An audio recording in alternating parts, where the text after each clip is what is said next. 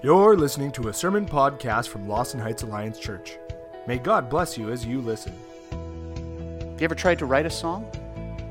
Maybe when you were young, maybe you wrote a love song to that sweet something of yours that was special in your eye.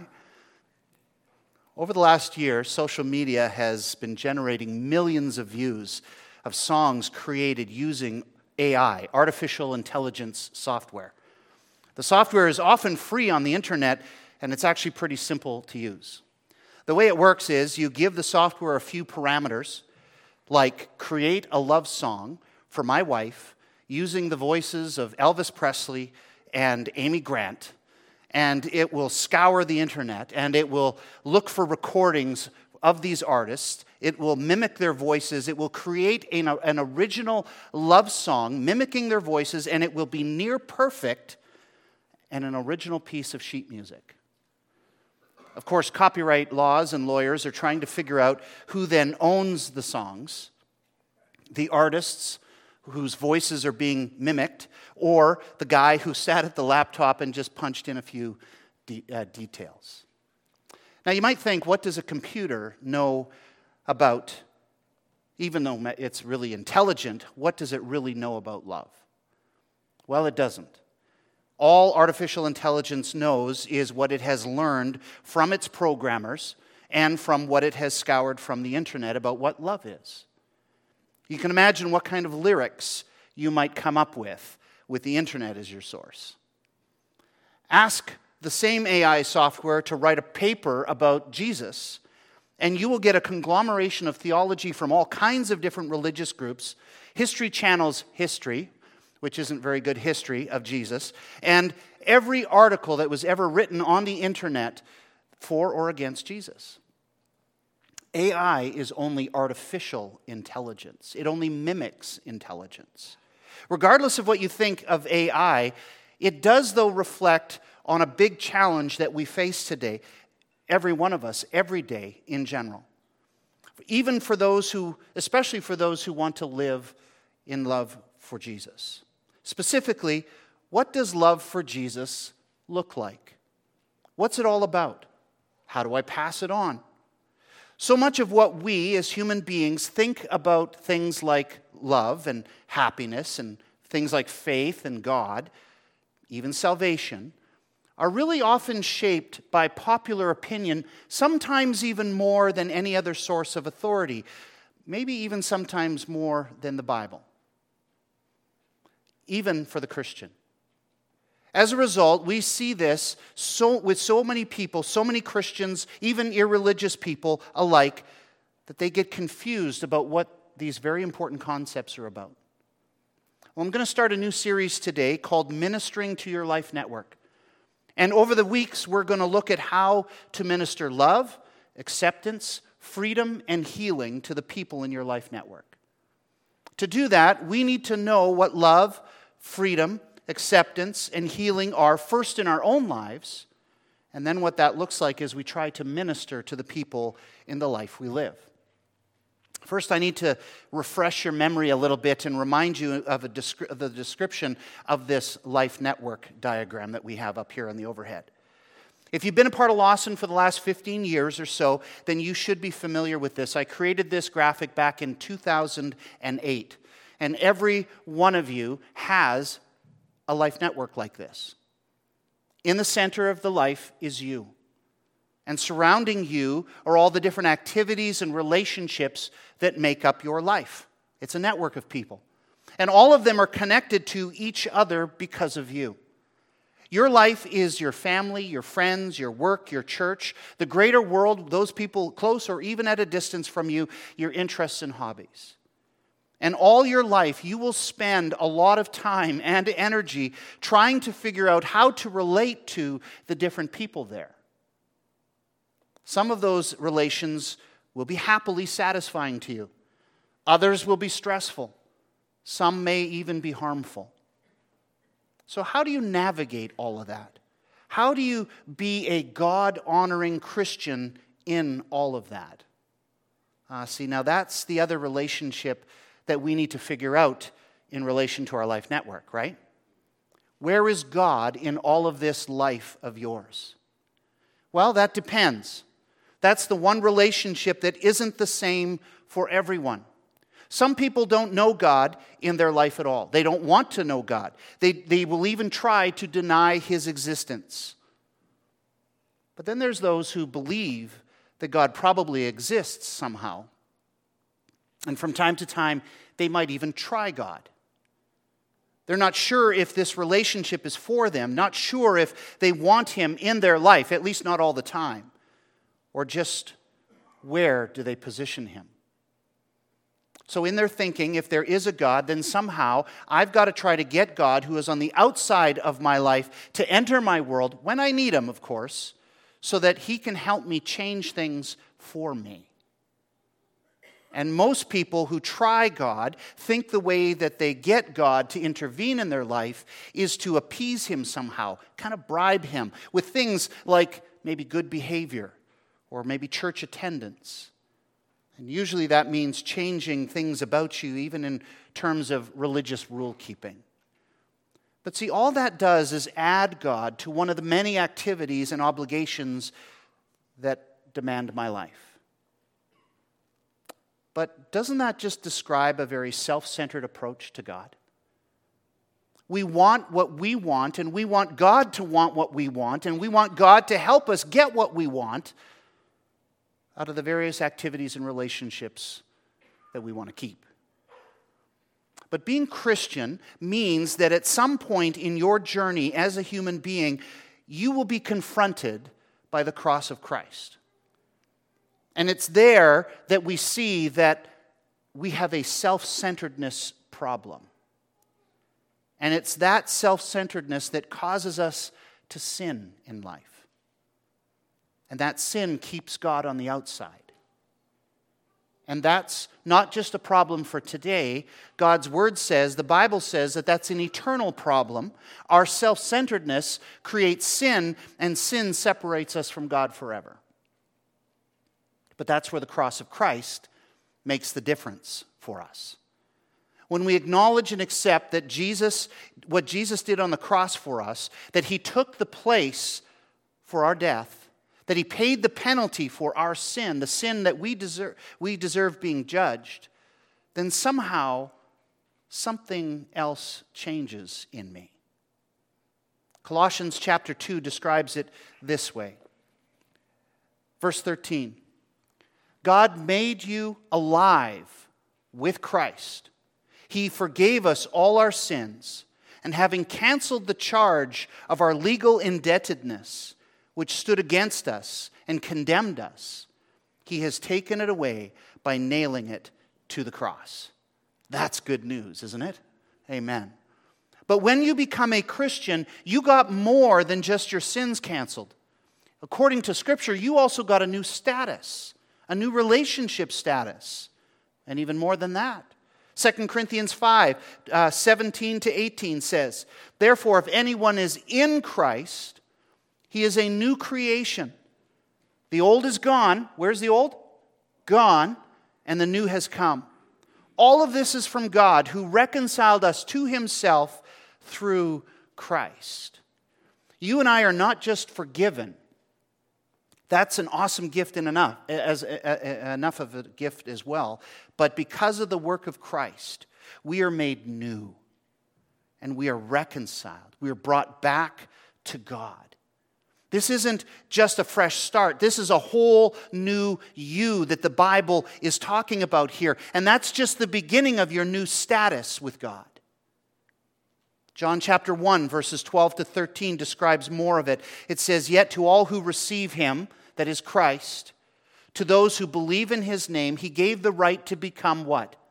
Children of God Bo- children born not of natural descent, nor of human decision or a husband's will, but born of God.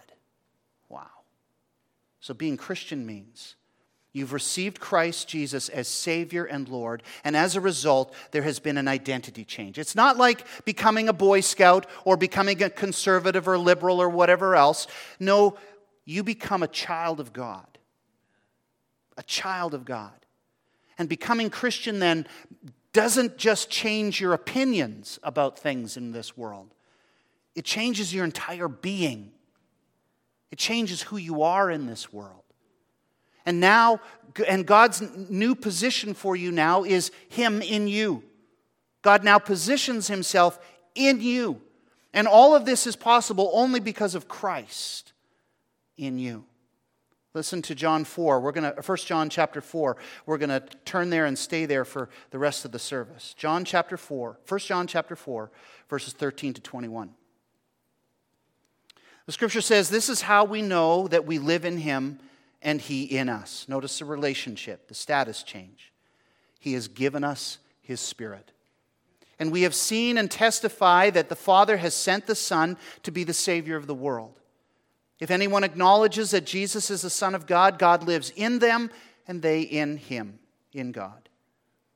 What that means then, looking at our diagram, is that God is no longer on the outside looking in. No longer is God an add on to your life. God is now indwelling you forever. He becomes the very center of your person. Your new identity is now Christ in you, according to the Bible. Your whole life is now wrapped up in Him. Isn't that good news?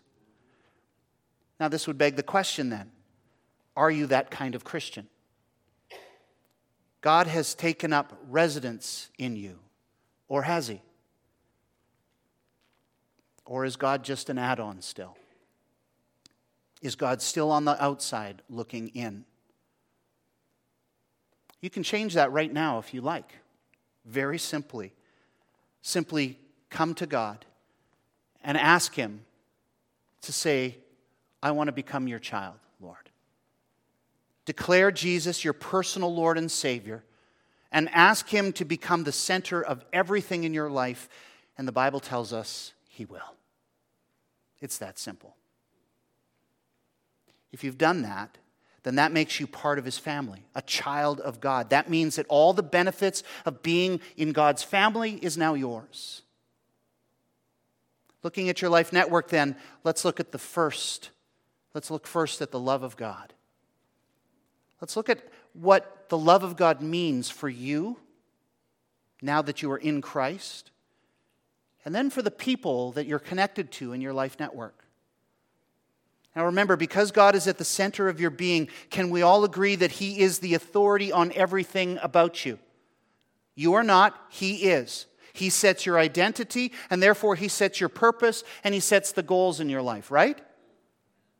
1 Corinthians chapter 6 verse 19 to 20 says, "Do you not know that your bodies are the temple of the Holy Spirit, who is in you, whom you have received from God? You are not your own; you were bought at a price. Therefore honor God with your bodies." That's a, that's a big one today, isn't it, in this gender bending, sex exalting culture that we live in? Who gets to determine our identity? Who gets to determine those things in our life? Well, if you're a Christian, not a God on the outside looking in kind of Christian, but a Christ centered Christian, where God is the authority, then Christ determines your identity, right? That's not open for debate. And I sympathize with those who struggle with their identity in a multiple uh, uh different ways, but they're struggling with God on that. And they know it, they feel it. But true self worth and true freedom and joy is only possible under the authority of God and living like that. Not only that, but because He is the center of everything about you, what He says about what He says about you is truth, as opposed to what the world says about you. Jesus is the truth that you and I need to align our lives by, right? So why don't we say that together? Jesus is the truth you need to align your life by. His truth is not, on, is not open for debate. There's none of this, my truth, your truth, everybody's got their truth kind of thing. When you're in Christ, He is the way, the truth, and the life, right? Solves a lot of confusion in people's world. So there's God's truth, and, there's, and then everybody else is lying. And that's not only so for your morality and your sexuality, but that's also true about how you should see you. You. If He is the authority and the center of you, then you need to see you through His eyes. Listen to 1 John chapter 4, 16. And so we know and rely on the love God has for us. God is love. Whoever lives in love lives in God, and God in them. This is how love is made complete among us, so that we will have confidence on the day of judgment. In this world, we are like Jesus. There is no, there is no fear in love, but perfect love drives out fear, because fear has to do with punishment. The one who fears is not made perfect in love. Verse 19. We love because he first loved us.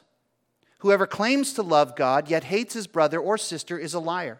And whoever does not love their brother or sister whom they have seen cannot love God whom they have not seen. And he has given us this command whoever loves God must love his brother and sister. In order to minister love in your own life network, you have to see first something. Number one, you have to see that God is love you have to see that God is love. Verse 16, and so we know and rely on the love God has for us. God is love. Whoever lives in love lives in God, and God in them. If you were to describe God in any way, you could sum it up as love. I, I, know it doesn't seem right to distill everything about God down into one word, but the Bible does. The Bible says God is love, period. It is intrinsically his nature. And I like how John says we rely on the love that God has for us. Can you imagine what it would be like if God didn't love us, if he was not love? But what that means, what would that mean for us? But thank God he is love. And we can rely on that. We can rely on him always responding to us in love. In fact, verses 14 and 15 tell us why we can rely on the love that God has for us. It says, And we have seen and testify that the Father has sent his Son to be the Savior of the world. If anyone acknowledges that Jesus is the Son of God, God lives in them and they in God. The incarnation of Jesus, the life, death of Jesus, is proof that God loves us. God sent his one and only Son to die for humanity. If he, why would he do that if he did not truly love us? It's what puts weight behind our favorite Bible verse that we often see on banners and at sports events and, and churches. John 3:16. For God so what? Loved the world that he gave his one and only Son, that whoever believes in him shall not perish, but have eternal life. Do you see that God is love through and through? Do you acknowledge that God sent his Son to prove that he loves you? Do you rely on that love of his? Second point God's love, God loves me, this I know, for the Bible tells me so. I came up with that one myself. Did you notice that? We sing that to our babies. We sing it in Sunday school and kids' zone and kids' church and camps. We even sing it in the car to ourselves sometimes. We probably wouldn't let anyone know it, but we believe it's true, don't we? But really it means nothing unless it has a place to land in you. I can say I believe a lot of things in my Bible, but how do, how do we translate an objective truth from God's Word into my life? 1 John 4 17 says, This is how love is made complete among us, so that we will have confidence on the day of judgment. In this world, you will be like Jesus.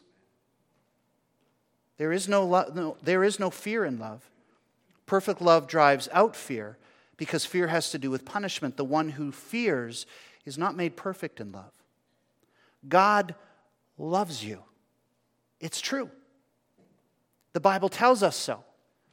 But there are many things that are true about God and about us from our Bibles that we fail to receive, isn't there? We say we believe God loves us, but we don't feel very loved by God. And so we act and we talk about God, about ourselves, as if it ain't true. To prove it, what did you say to yourself the last time you looked in the mirror? And much of the reason for that is because we allow circumstances in our life, most specifically fear of God abandoning us in those circumstances, or fear of what certain people in our life network think about us, and we allow those circumstances and people to speak louder than the Word of God speaks to us.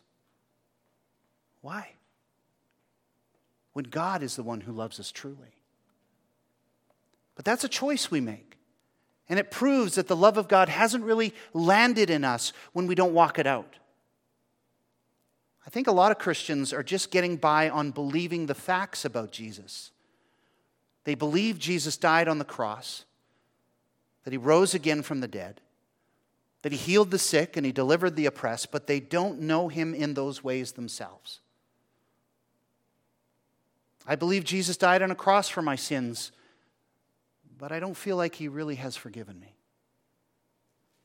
I believe Jesus rose from the dead, but I don't feel like he's very alive in my life these days. I believe Jesus healed and delivered people in his day, but not me. I just feel like he doesn't care about me then. I hold on to facts about Jesus, but I doubt God's love in the ways that the Bible says he loves me. If he did love me, why would he let bad things happen to me? How could he love me if I keep on sinning like I do? How could he really love me? Nobody else does. Is that landing anywhere? This is why I asked earlier can we all agree? And I caught you off guard, sorry, but this is, this is the question again. Can we all agree that God is the authority on everything about you? You are not, He is, right? He is what the Bible says He is. He sets then the identity for you, your purpose, and your goals in life. And that's not only so for your morality and your sexuality, but that's also true about how you should see you in His eyes. And according to all Scripture, by you declaring Jesus Lord and Savior of your life, God in Christ comes to indwell you. He takes up residence in the very center of your being. And would God do that if He did not love you? not according to John 4, verse 15. If anyone acknowledges Jesus is the Son of God, God lives in them and they in God. Who's the ultimate authority then in your life? God? And God says in His Word that He loves you and is in you because the Bible tells us so. So we should believe it. Why don't you declare with me, as it is written on the board there, on my best day, God loves me and is in me. But also declare this on my worst day, God loves me and is in me. That's true of you because it's true of God. The Bible tells us so. And you can't change that about you because God Himself is the ultimate authority on Himself and on you. He knows you through and through. Believe Him and know Him and love being loved by Him. Try waking up in the morning and instead of looking in the mirror and going, Ooh, how can anybody love that?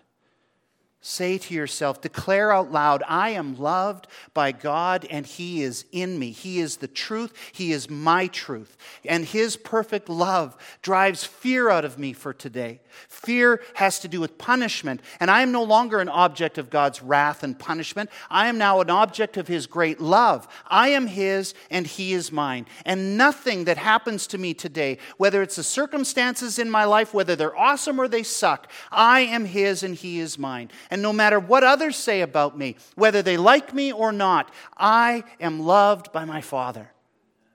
That's the truth, and His truth is all that matters for you. Try waking up to that every day and then walking it out in your life network. See, folks, the truth of God's word needs a place to land in you. If it's going to be transformational in you and through you, it has to land. You have to know and not only believe, but declare it and live it that you are loved by God. And when you actually know what you say you believe, it will transform. It will produce truly Christ centered living in you. And that's when you'll be able to minister true love in your life network. Number three, let Him love you until you become what He is. Let him love you until you become what he is. 1 John 4 19 to 21. We love because he loved, first loved us. Whoever claims to love God yet hates his brother or sister is a liar. And whoever does not love their brother or sister whom they have seen cannot love God whom they have not seen.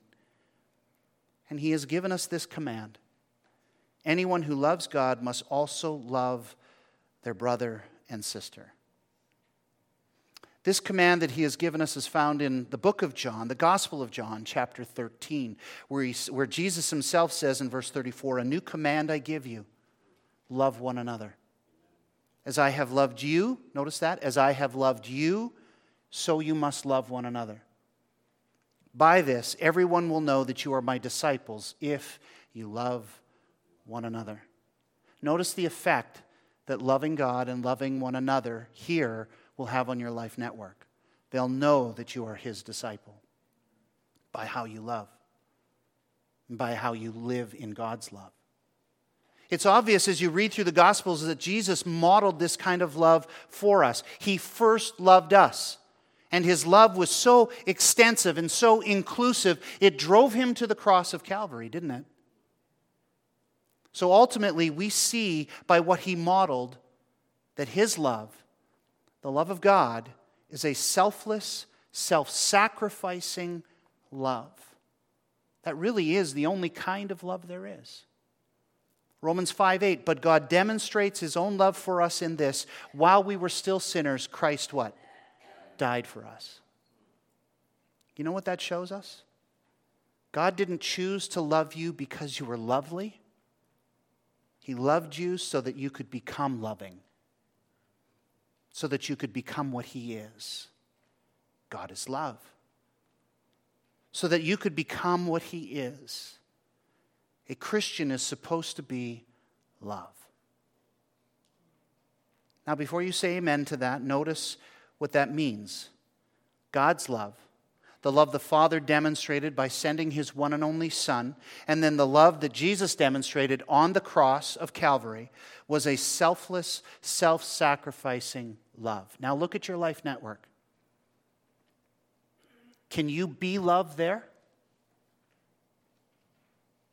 God says you must. In fact, He commanded it. But isn't it good when your heart and the commands of God line up together? And that's the goal of growing in his love. 1 John 4:20 Whoever claims to love God yet hates his brother or sister is a liar. Uh-oh. But don't worry. God says you can love like him there. Even those people. 1 John 3, back it up a chapter, verse 1. See what great love the Father has lavished on us that we should be called children of God. And that is what we are. The reason the world does not know us is that it did not know Him.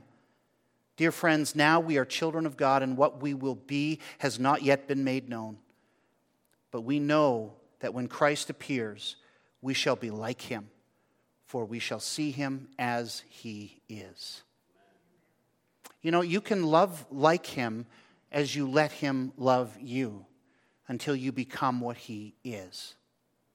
What is He? God is love. Again, here's where you wake up in the morning and you spend time considering and meditating on the lavish love that God has for you. He lavished his self sacrificing love on you by going to that cross, by granting you the privilege of becoming a child of God, by including you in his family. Hallelujah. He recreated you and he made you a new being And He came into the very center of your being so that you could live out what He is. He loves you because you're His. As you watch how He mingled with the people in His own life network, the life network that the Father placed Him in, we saw how Jesus, we see as we read through the Gospels, we see how Jesus loved His disciples, even Judas. How He loved the crowds even the Pharisees and Sadducees. How he loved the Samaritan woman and the demon possessed man. How he loved the prostitutes and the politicians. How he loved the lepers and the Roman centurions who beat him and nailed him to the cross, saying, Father, forgive them. You see, him modeling the command that he expects us to follow is the way of Jesus. And he is the way, the truth, and in that we find life. I don't know how anyone can sit under that kind of model and not be compelled to follow him in lavishing love on others. In fact, we must, according to the Bible. He commands it. But here's the thing Philippians 2 5, 1 to 5. Therefore, if anyone, if any of you have any encouragement from being united with Christ, if any comfort from his love, if any common sharing in the Spirit, if any tenderness and compassion, then be like minded, having the same love. Do nothing out of selfish ambition or vain conceit. Rather, in humility, value others how? Above yourself. Stop looking to your own interests and look to the interest of others.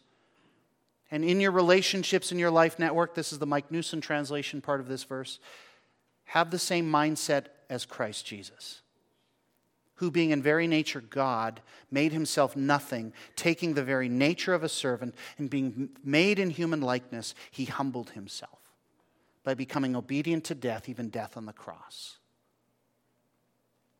Oh, fellow Christians, this comes back to what I said earlier. Because you are united with Christ, that makes God, that puts God at the very center of your being. So, can we all agree? Because he lavished such great love on you, that he is the authority of everything about you. You are not, he is. That means that you will need to learn to wake up each morning willingly, eagerly, letting Him determine not only your identity, your purpose, and your goals, but also your obedience for the day. 1 John 4 21, he has given us this command anyone who loves God must also love their brother and sister. That's what letting him lo- lavishly love you looks like until you become what he is because he is in you. And if you, e- if you are eager for it, you will grow to be like him more and more every day and you will see the people in your life network, even your enemies, even the people who've hurt you, maybe even abused you. And they abused Jesus, so he knows what he's talking about. And you will see in them the potential that they could have if God, if they were to allow God to lavishly love on them. Just like God did for you.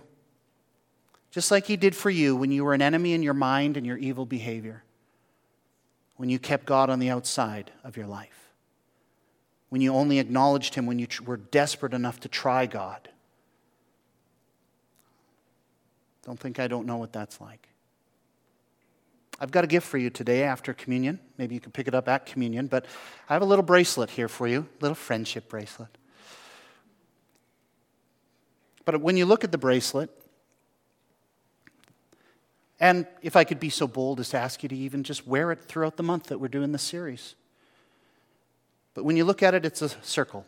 Maybe a little malformed, but it's a circle. And as you look at that, remind yourself that Christ is in you. He's the very center of your being. Not only that, because it's a circle, let it remind you of your life network. There's people that you're connected to that God wants to love. It's red, reminding us of God's lavish love for us. So as you see it throughout the day, may it remind you of who you are now in Christ. And may it remind you to love others in your life network. And may it remind you to pray for them, that they would discover God's lavish love for them. So it's here. Whether you pick it up during communion or after the service, it's up to you. Let's pause and pray for a moment, shall we? Father, at the beginning of this message, we said we postured ourselves, positioned ourselves to receive from your word, and we mean it. And Lord, we like hearing that you love us, but that has huge implications for us each and every day. It means that we can't live like we used to when we were enemies in our minds because of our evil behavior, when we were outside of Christ, when we were not part of your family. But now we are. And so, Lord, because we are, and because of who we are, and because of whose we are, Lord, you expect a different lifestyle from us. And we get that. Love is as much a command as we hope it will become a feeling for us. Lord, I know you love each of these people here in this room and those that are watching online with a lavish love because you sent Jesus to the cross for them. But you did so much more than just that. That just paved the way. Lord, as we are now in this communion meal soon here, these two emblems of bread and cup body and blood. Lord, may these remind us of your lavish love. And may we reciprocate. May we humble ourselves and have the same mind as Christ as a result of this meal. May we learn what it means to love others by the example that you modeled for us, Jesus. Thank you for your word. Thank you for you, indwelling us. Now fill us with the life of Jesus, we pray, in and through this meal, so that we can truly become like you. In Jesus' name, amen.